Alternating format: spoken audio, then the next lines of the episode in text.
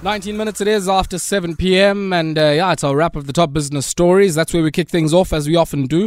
Tonight, Roy Mutooni, analyst at Absa Asset Management, is my guest to, to take a look at the big stories out in company news, but also across the economy. Roy, good evening and welcome. Hi, Abonga. Thanks for having me and good evening to the listeners. Yeah, man. Thank you so much for coming through. Roy, I want us to start things off with those numbers that came through from Sanlam. And uh, yeah, I mean, I'm, I'm always, I guess, I must say this, very fascinated by you know, the entire shift in, in many ways from what Sanlam was. I mean, it was a middle market Afrikaner type operation. And uh, I think, you know, the type of new volume growth they've seen in the post apartheid period um, probably can't, you know, uh, ascribe them to that same market. Um, what do you make of this set of numbers and I guess uh, the role of new business volumes uh, over the last uh, 12 months or so? So, so you're absolutely right. But I, I, think I think what we've seen here is a significant evolution and upgrading of um, of, of, the vision of the business mm. through the various CEOs who've come through over the past few years. It's a very professional um, group now, very well managed, um, and each of the each of the businesses seems to be firing on all cylinders. So in this result, first of all, the thing which stands out is they're ahead of where they were pre-pandemic. So they've mm. paid back their problems of uh, they've paid back the problems that the pandemic brought. Like you said, new business volumes are coming through, and that's both in that's both in short term and in the life business and in the investment business. So it just means that I think the market's perception, and this is the man in the street who buys insurance or investment mm. products, their perception of Sanlam must be positive, must be really yeah. good um, for them to be sending business their way to this to this extent. Um, equity markets definitely helped the result. Um, and they also had a bit of strong provisioning from, from previously and some excess capital mm. because of the pandemic. But I think when you put it all together, these are numbers that point all in the right direction. Very strong, um, ahead of even management's guidance um, before the result. Yeah, yeah.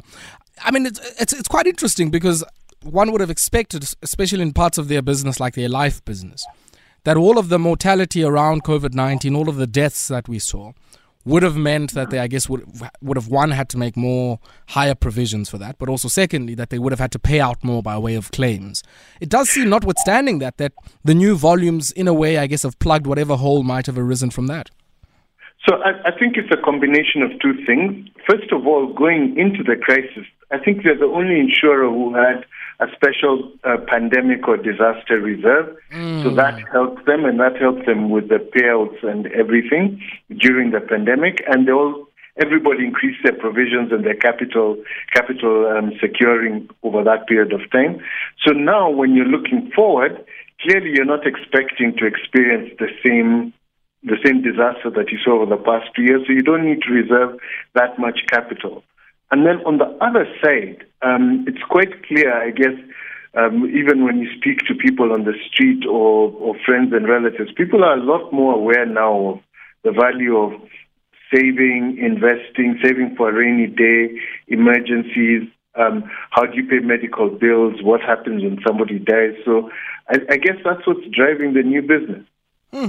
And I mean, talk to me, I guess, about some of what we also, um, you know, saw in terms of uh, you know, just I guess the value of that new business in relation to you know some of the existing business and that group equity value number, but also I guess declaring a dividend there. Yes, well, the thing is, the the, the whole so, so, excess mortality is what could uh, definitely impacted earnings, and excess mortality is just mortality over and above what they expected. So there was an impact there. But then when you look at the value of new business, remember this is all this is just aggregating everything that was that they earned in that one year. So it, it's all the new that, that's all the new policies that they wrote um, over and above what they have in the book. So so what happens is as the book is winding down, you'd expect it to contract but you get new business which increases the book and allows you to invest a whole lot more. So you got that money in, and you're able to invest in um, in pretty strong equity markets. So that gave you a lot of um, profits and earnings, which you're able to pay in the higher dividends. So so now they're yielding about, if I remember correctly, about six percent in that in terms of dividend yield, and and the share price was up something close to ten percent at some stage today. Mm. So I think both investors and and their clients uh, are laughing all the way to the bank. Yeah, yeah. And then, I mean, I guess uh, from uh, that, um, you know, all of the laughter through to the bank for many of the investors uh, and the management teams out at, um, you know, out at uh, uh to, uh, I guess, a horrific story coming out of Kimberley uh, insofar as the National Lotteries, um, you know, Commission is concerned. it's been an ongoing issue. And I was saying earlier on to one of my colleagues, I mean, these are the guys that are probably one of the biggest welfare, sports, recreation, arts and culture type funders. Uh, and to hear of monies being, you know, spent on vehicles and homes uh, for many people in, in the elite in our society is quite unsettling. See, the thing, it's, it's incredibly sad, exactly like you say, um, that that national lottery money should be going to deserving, worthy causes who have no alternative sources of, of funding. I, I think the thing here, and it just goes to the broader to the broader SA society that what we need to see is significant, serious consequences for behavior such as this. Um, possessions must be must be taken up. People must be prosecuted. The sentences must be extensive, um, and all of this must be visible in the eye of the public. So it makes white collar crimes such as this very expensive to participate in. The biggest problem that we see right now is this doesn't get punished. Um, we'll hear about it, we'll hear court cases and postponing and postponing and postponing, and it just never seems like anything happens or any of these big wigs are ever put away.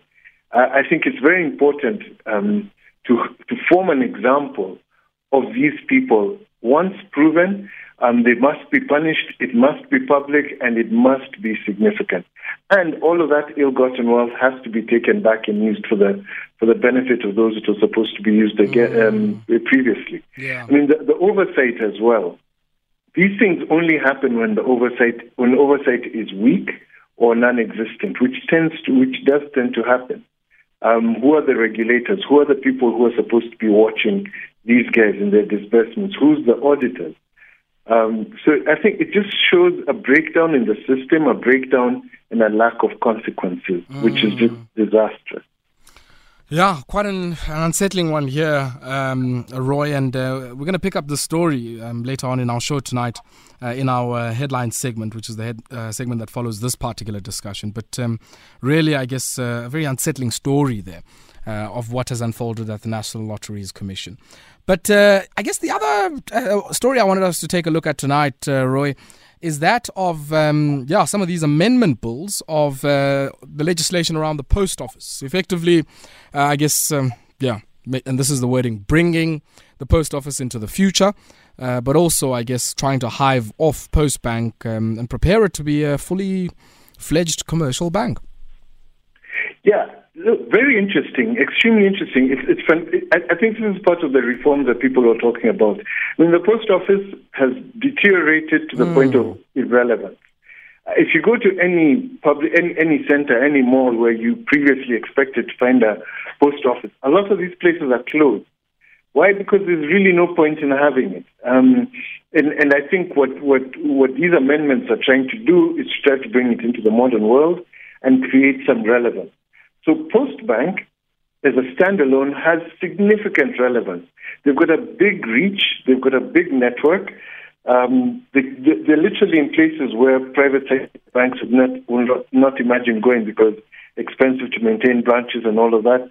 But you can use them for so many things at such low cost that um, their sustainability is beyond question. So I, I think this is incredibly positive. They mm. didn't give much detail as to what technology or anything. Let's just hope this is the first in a couple of steps that that that, that allow this business to become that, that allow this SOE to become a real business that's beneficial to the people, um, that uses its reach to to help people um, become financially included um, at, at a reasonable cost. Mm, mm. And I guess you know that, that's always you know what I find so difficult um, you know about. Uh, I guess, the South African financial services sector. Very sophisticated, very deep capital markets, you know, very, very, I mean, just by developing uh, or emerging market standards, very, very sophisticated. But when it comes, I guess, to you know, extending its reach into poorer households. I, you know, it sometimes feels like the retailers and even the fintech or even the telecoms players do much more to get to that consumer than maybe some of the banks are doing. I guess where where I'll sympathize with the banks is they have high cost models. Mm. Um, they have all of these systems and capital requirements and everything, which means is actually a minimum level with which they can service. It is possible to be creative in the way Capitec has been, um, and we've seen this as well in other countries. Equity Bank, TCS in, in, in, in, in Russia, they've managed to figure out a way of addressing addressing the bottom of the pyramid. Um, but but you're absolutely right. I, th- I, think the big banks just have a cost base that doesn't allow them to, um, and and I think they're making sufficient money that it's not necessarily in their interest to mm. try and address this, this this market. Maybe maybe that's what maybe that's what's prevented yeah. them from from going there. But um, the opportunities everywhere. Like you said, the retailers have gone in, um, the telco companies have gone in um, with with um, like MTN and Vodacom as well, um, and and also all of these guys doing prepaid products like yeah, yeah. Blue Financial Services mm. and the mm. like. So so if the big boys don't see opportunity, there are other people who, in their normal core business, have found ways of addressing this market, mm. and not mm. just um, providing services, making money out of providing those yeah. services. You know, fun fact for you, Roy. Um, mm-hmm. A big part, I guess, you know, the, in the suggestion, a big part of uh, the amendments to the postal services side of things is about, I guess, getting them up to speed with e-commerce and you know all of that stuff. Mm-hmm. And the policy that informs that, or the white paper that informed that of like 2016, uh, on e-commerce only had four lines, right? Only like four sentences um, or maybe three sentences over four lines, um, which was just saying, "Hey, we expect growth on this thing." So um, I wonder, I guess, in the you know subsequent period, whether or not uh, you know the DTPS would have a different position. I guess on on what role you know the um, the post office might play in e-commerce because you would recall they have a monopoly on parcels over the size of 1 kg which yes, is a market and effectively. last yeah, mile. Yes. Exactly, and for last mile, which is a market that the likes of Postnet and others have certainly cornered. So, so the thing is, remember, it's easy to make policies, and, and like I said, mm. this is probably it's good legislation that provides a basis, but there's a lot of other stuff that needs to be done. I mean, I mean, all of these things have lost parcels, delayed, um, things that can't be done overnight. Sure. Um, there's a skills base that needs to be recruited it needs to be incentivized. It needs to it needs to be hired and, and applied there. And then they need to be given the freedom to try and compete within within the constraints of mm. legislation. The legislation has given them a significant advantage. Um, they need to start delivering on that advantage. So it's not so much um, post office making money. It's about post. It's about us as consumers benefiting from the post office now going into all of these things. Rather than, I, I can imagine if you go out and tell somebody now the post office is the only one who will be delivering at this level, the first thing you think is my parcel will be stolen or it will be lost or I'll get it way too late. They need to recruit the adequate skills. They, they need to keep the promise. They need to make the promise and mm. keep it. And then the confidence will be there and the business will flow. So the legislative environment looks positive. Um, and the idea is a good idea, but the execution, execution yeah. is everything. Mm. Hey, yeah, Roy. I mean, this is one of those I've lamented over a long period of time. I guess how underutilized much of the real estate in our network of post mm-hmm. offices is, and one certainly hopes that these are refashioned into community centers where people can access, you know, free internet, free printing, all of the type of things um, that might coalesce into like a job seekers package because You've got mm-hmm. you've got these things, you know, with uh, um, extensive reach. Um, I mean, mm-hmm. even on just I guess I understand postal mail, they still have sizable market share. The post office, and uh, I think yeah. it's quite unsettling that uh, it's been allowed to decline in, in this fashion. Absolutely. And then the brewers, it seems, are going back to the old way, um, which is to use, I guess, um, what do they call it? Cow manure or dung Uh, and I think many people, uh, you know, who have uh, lived in any rural part of our continent will understand that that is indeed an energy source, often used mm-hmm. Uh, for, uh, you know, fire purposes and fuel purposes. And yeah, now being used to fire up the breweries that produce a lot of what we drink. Yeah, no, I, I think it's very interesting, and I think it's very important, particularly in the context of what we're seeing in, with the war in Ukraine, where mm. Europe suddenly realizes, oops, we, we, we, we committed too much in terms of um, relying on Russian gas. We, and, and we stopped diversifying our gas sources and our energy sources. So here in SA, we've had 15 years of load shedding. That's hurt many segments of the, of, of the industry, many segments of the country. And, and I think the answer is not to hope for another huge Medupi to come and solve all of our problems. It is for solutions such as these to come up. They're within reach. They're not very high tech. Um, they're sustainable. They're renewable. And they're not necessarily polluted. So I think this is a great idea, particularly if it's applied in places that are away from city centers, away from the grid. Um, it's it's very cost effective. It, it does serve a purpose, and and it's it's it's quite efficient. I think mm. it's a mm. great great idea. Diversify energy sources use what you can that's renewable, where you can use capital, low capital intensity um, methodologies and technology, by all means do it. I think with many people listening to us tonight in the darkness, there'll be very limited sympathy for Eskom. Uh, but if indeed we were to venture some empathy or sympathy for Eskom, I mean, to mm-hmm. lose big customers like this, um, to embedded self generation, which is a good thing, right? I mean, the fact that yes. people can add to the national capacity, generation capacity uh, mm-hmm. uh, for their own, especially many large intensive users, that's a good thing, right? But in effect, it has an implication, mm-hmm. I guess, for the operational and cash position of Eskom, because in effect, the municipalities aren't really good payers, nor are many other government actors. And uh, the bulk of the good payers have always been, I guess, industrial and mining users who are going to set up their own operations. I mean, just think about it. Uh, the only way I think about this thing is, 50, it's been 15 years. How can it take 15 years to solve a problem? We know clearly. Um, I mean, if the bet was Medupi and Kusile, what was the backup? Where was the where, where was the alternative? Where was where, where, where was the where was the plan to have excess power production? Why wasn't it urgent? Um, I, I think and I think I've said it to you before. Uh, South the South African consumer was not created to subsidize Eskom. Eskom was created to serve the South African consumer.